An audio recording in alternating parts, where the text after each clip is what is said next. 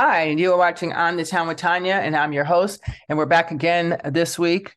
Uh, today's guest is back with us again, and um, under the, we got the correct conditions today, so uh, bear with us. Thank you very much for coming back. Um, today we have us. Hello, how are you? So, so let me just introduce you. Today we have uh, the Director of Public Health of Ministry in the Kogi State of Nigeria. Please welcome Dr. Francis Afka. Hello, welcome. Thank you very much. Thank you for Uh, the pronunciation is Akpa. Ak- Akpa. Akpa. Akpa. Akpa. The KPA is Pa, Akpa. like the sound of a gun. Yes. Ah, sorry, my apologies. Um, thank you so much for correcting me too. I appreciate it. Uh, so so with, last week we were talking to you about uh, you know, just the state of um of health of um of um people in um Koji and Nigeria just in general. Uh, and just making some comparisons to African American health and you know if it's things like food or environment. Um, so so basically a lot of my questions will be based around um around that. Um, but first, what Okay. inspired you to get into the medical field was the first thing. Okay, for me, um, it's kind of tricky. Um, I actually started out by, I act, when I finished my, the equivalent of your high school, that's what we call secondary school here. Mhm.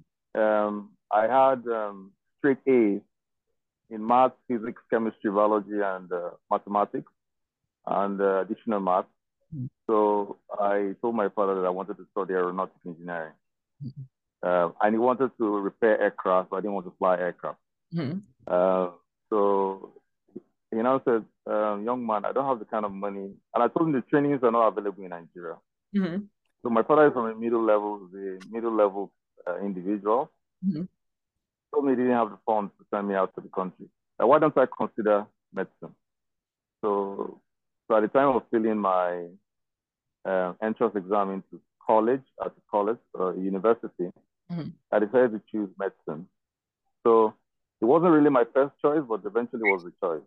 Mhm. So I got into medicine in 1990, 1987. I was barely 17 when I entered medical school. Wow. So I, I was to round up in 1993, uh, but then there was a the um, crisis that came from the annulment of the election in 1993. Mhm. So I had to stay over till February 1994. So I I I graduated uh, February Valentine's Day Mhm. 1994. Wow. And what and what is your specialty? Um, I know epidemiology was one, but what is your spe- specific? Like I told you, like I told you, I'm in the domain of public health, Mhm. and public health is, encompasses a whole lot of um, study areas like epidemiology, statistics, demography, um, uh, public health, health management, Okay. and Okay. then psychology. Wow.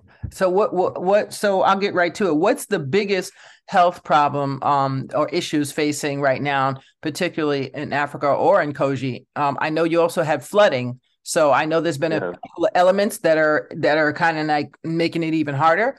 Um but what are some of the basic issues even before the flooding that would that you'd like to see uh, change? And what really happened is that um, we are faced initially, well, on the first, on a casual look, Mhm. you think that we have um, um, diseases that are communicable in nature, Mhm. such like tuberculosis, um, uh, cholera, Mhm. and the likes. And then we have malaria as well. Oh, right. Now, for malaria is very prevalent because of the weather condition, which is very suitable for the multiplication of the vector mosquito. Mhm. And then uh, we have some other diseases like um, feral transmitted disease, which is one of the neglected tropical diseases Mhm. that are prevalent amongst the uh, small children population. Okay. But incidentally, over the years, because of the change in lifestyle and then increased economic fortunes of Nigerians, we begin to see some of the diseases that are seen in the Western world, like diseases of affluence, hmm like um, what they call non-communicable diseases. Right. Non-communicable diseases as hypertension. We're seeing cases of hypertension. Young people at the age of 40, they are involved in a strenuous exercise, they slump and die. Mm. So we're seeing cases like that, and people are reporting cases of diabetes and the like. So, mm-hmm. um, in fact, when I was doing my postgraduate studies in Lagos, mm-hmm. uh, one of my professors asked me, "Why don't I look at the the dual epidemic that we're facing?" And I asked him, "Sir, what do you mean by dual epidemic?" He said, "We have epidemic of communicable diseases and epidemic of non-communicable diseases." Mm-hmm. So it's a whole spectrum. And in my department right now, we well, all we do is that we have a communicable disease desk mm-hmm. and we have a non-communicable disease desk. And then with the support of uh, the national, that is the National Ministry of Health, we're currently, we're currently conducting a survey to determine the exact prevalence of non-communicable diseases. Okay. Such as diabetes and hypertension. We call it the STEP survey. Mm-hmm. We've already done, uh, we've already ascertained the enumeration areas, and then the the field survey is going to commence anytime from now. Mm. So, in summary, mm. we have the full gamut of, of um, battling with the full gamut of illnesses, including those ones that have taken epidemic proportions. Um, COVID 19, we had a couple of cases of COVID 19. Okay. We had a couple of, of, um, of um, well, you know that we had the threatening case of Ebola in Nigeria. Right. So, we had to prepare our team to respond to the Ebola. Mm-hmm. In, in addition to that, we have um, another hemorrhagic disease, Lassa fever, because uh, it is transmitted through rats. Mm-hmm. Uh, some of our communities are close to big refuse dumps, and um, we've been having a problem with handling that because since it started in 1959, we have not started in Borno State. Right. Um, national body has not been, we've not been able to figure out a vaccine for Lassa. Okay. And that is a big problem you know, the Lassa fever, we still get um, an increase, a surge in the number of cases, especially during the dry season, mm-hmm. where some of our farmers do slash and burn, mm-hmm. and then the rats move from their colonies in forested areas into homes, uh-huh. and then the big rat, that is the multimammate rat, goes into this neighborhood, and our people get in contact with get in contact with uh, their food arrangements where they open their food and then you know, there are our processing mechanisms where we, processing methods where mm-hmm. um, some foodstuffs are dried along the roadside. Mm-hmm. So we, we, we, we presume that those rats getting uh, their excrements and urine get into those foods. And when people eventually consume them, mm-hmm. they get infected with Lassa But sadly, we have not been able to put our finger on the real sequelae that leads to disease, the real sequence of events that leads to disease. Mm-hmm. So we're actually putting a word out to this world, to the world. It can help us in providing a Lassa fever vaccine. Okay. So for me, it's a topical issue. You see, every every time during the dry season, we're actually going to the dry season around. The rains have stopped. So, well, they, they stopped living an aftermath of a flood. So later on in the next month or two, we start experiencing increased cases of um of Lassa fever. Okay. Wow. Wow. So in addition to battling some of the communicable diseases, we battle some of the epidemics like Lassa fever and um, and um, the COVID that came. Mm-hmm. Right. So that is exactly the kind of job I do. I I try to provide some level of community awareness of all these things. And then from the State Ministry of Health, we're able to put out uh, treatment centers for Lassa. And we had a major treatment center for COVID.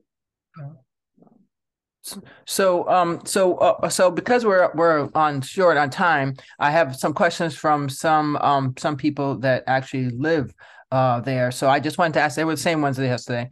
Um, what what is the state doing to assist women who can't afford bills in the hospitals? And now I'm not sure if that's just uh, general, um, or now with the floods, it's even extra stuff. Uh, and- yeah, it is a bit tricky, but um, what we do is that um I must tell you because a lot of explanation is required.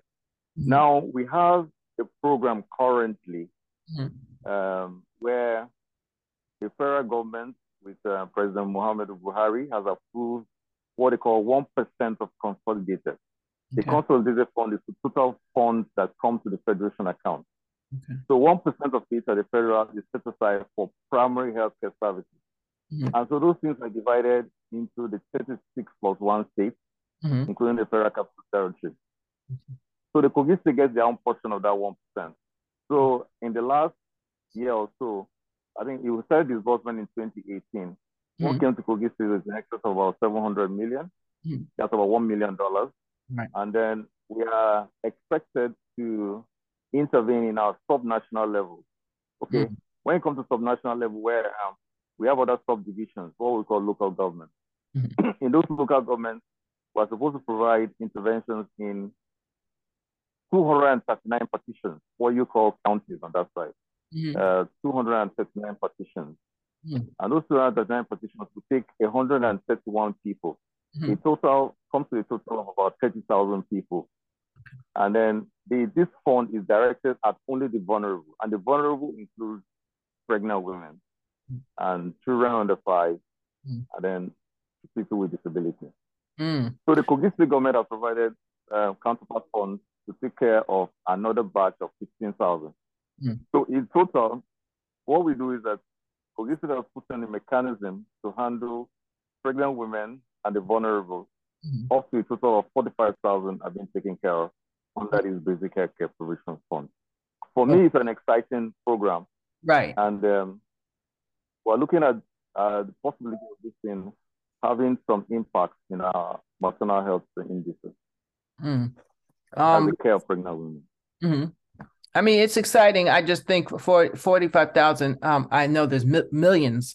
Uh, so it's, it just, especially the people in the rural areas, you know, um, has that been difficult um, reaching out to people in the rural, rural areas? Like I said, these subdivisions we have, uh-huh. they're in rural communities.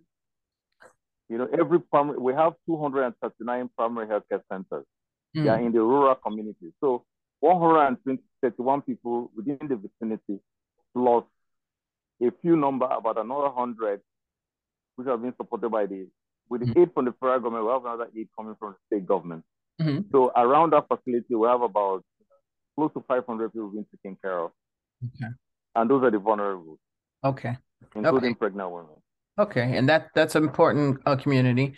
Um, so one last question someone asked, what is the plan of the ministry to ensure healthcare facilities are maintained and secure from being vandalized? I can imagine probably um, with the floods and everything and that, that there's probably a problem, an issue. Okay. Um, well, being vandalized. Well, as it is right now, we have conducted, I'm in the, by virtue of the fact that I'm the director of public health, okay. I'm the chairman of the rapid response team for the flood. Mm-hmm. And um, as we speak right now, mm-hmm. we have done an assessment of the nine LGAs in my state that were impacted by the flood. Mm-hmm. And so we're taking the census of uh, facilities that have been badly damaged. Right. And those are partially damaged. Okay. And then we've identified those ones, and we're at the point of carrying out remediation, uh, rehabilitation activities. We okay. have the support of um, Médecins Sans Frontières, mm. WHO, Save the Children, um, AYGF. They're all supporting us in this effort.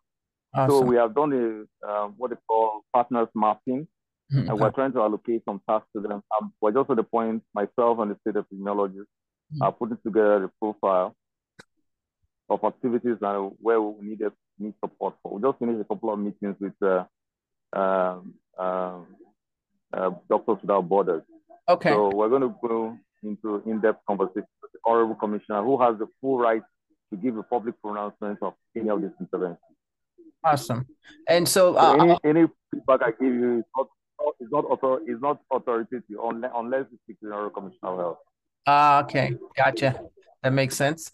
Um, and so last question, because I know your time is the best, as I know you're uh, busy. Um, and thank you so much for being with us. What what are the particular diseases faced in the state that requires international support? That'll be the last question. Like I said, we need support. If you can help us in uh, finding a solution to Lassa fever, I'll oh, be happy. Lassa. And um, and if we can have some support in the control of non-communicable diseases like diabetes and hypertension. Okay. All right, thank you. Uh, and what can people Fine, do to prevent that? Um, are there is there any food ha- diets that they can change? Maybe um, not so much vegetables or whatever. Uh, is there anything they can do with that way? Uh, no, for for Lassa fever, what we do is that we have we've been struggling with the our partner um, organizations or institutions like the Ministry of Environment to speak to it, our Ministry of Agriculture to see if they can improve the food processing habits of our people. Mm-hmm. You know, so that they don't start um, lining up foodstuffs for purpose of drying in the open. Mm-hmm. And then some markets have huge refuse dumps beside them. Mm-hmm. So we want those refuse dumps evacuated by the Minister of Environment. We want the Minister of Agriculture to ensure that um, appropriate um, food technologies are deployed mm-hmm. for the purpose of drying their food instead of using the natural method of lying them on the tarred road. So where they will come in contact with the multimammate rat. So for the purpose of Lassa fever, we're doing a lot in that regard. Mm-hmm. And then we need to continue sensitization of our people. Mm-hmm. And even at this point, we like any organization also support us in establishing a podcast platform so that we can continue to provide information to our people through the social media platform. I appreciate the fact that it's one of the jobs you do. Thank it might be one of the areas you I personally want to support us. Thank you. I appreciate you because I'm trying to um, make it a thing where uh, we on this side hear news from people from uh, literally from Africa or wherever we're at around the world and have a world perspective instead of just a local perspective. So I appreciate That's you right. taking the time because uh, you know I I can think about what's Thank you, China. You know, but your everybody's issues is important, and together we solve problems as human beings. So thank you yes. very much, Doc. Thank I, you very much. I know you have to run, and I appreciate you. So um, I'll just talk to my viewers and uh, guys. If you need have any questions, you can always ask me, and I can ask Dr. Akpobu um, anytime. Okay, so uh, I appreciate thank you. you thank you, Doc. I appreciate you. So I'm you very much. Okay, I'll just share a video. All right, thank you. All right, bye bye. All right. Bye. I'm just sharing. Let's see, guys, I'm just sharing a video. Uh, so, uh, of course, this um cantonment Swakaba axis of uh, the Patamusu. And um, we are here to see for ourselves the impact of the flood. aga to aga komi bo ayo re ni a. Ala iya do re tebo e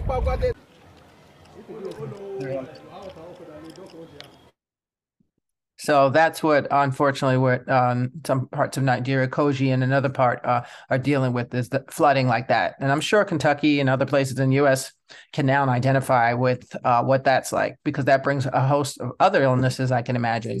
Uh, so um, that's not good. Um, sorry, that's just an alarm warning me.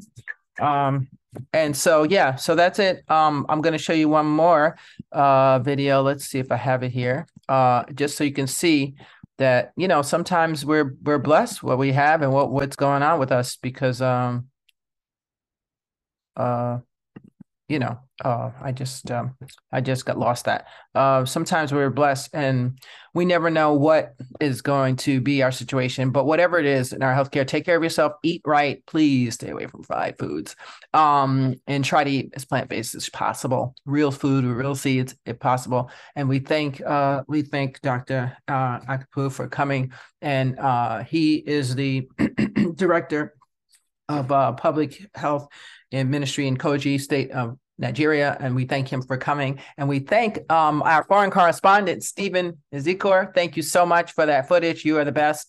Um, and hopefully one day we'll have you on soon. Right now, the, their town is working with lights. There's no lights after a certain time, and there's no electricity. So that's the issue uh, with the Zoom. So I had to do this through Zoom, guys. Uh, and that's why. But I will be talking to you all soon, and we're going to go back to um, end the show. And I thank you guys for for uh, taking the time to come uh let's see to come on bye